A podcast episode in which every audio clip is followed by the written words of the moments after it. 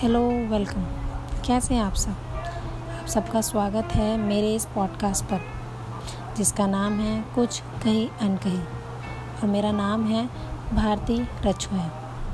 यह आपको किस्से, कहानी, कविताएँ, जो मेरी स्वरचित लिखी होंगी, स्वरचित यानी मेरी खुद की कलम से लिखी हुई, जो आपको हंसाएँगी, रुलाएँगी, छटपटाएँगी, लेकिन साथ न छोड़ना। बने रहना सुनते रहना।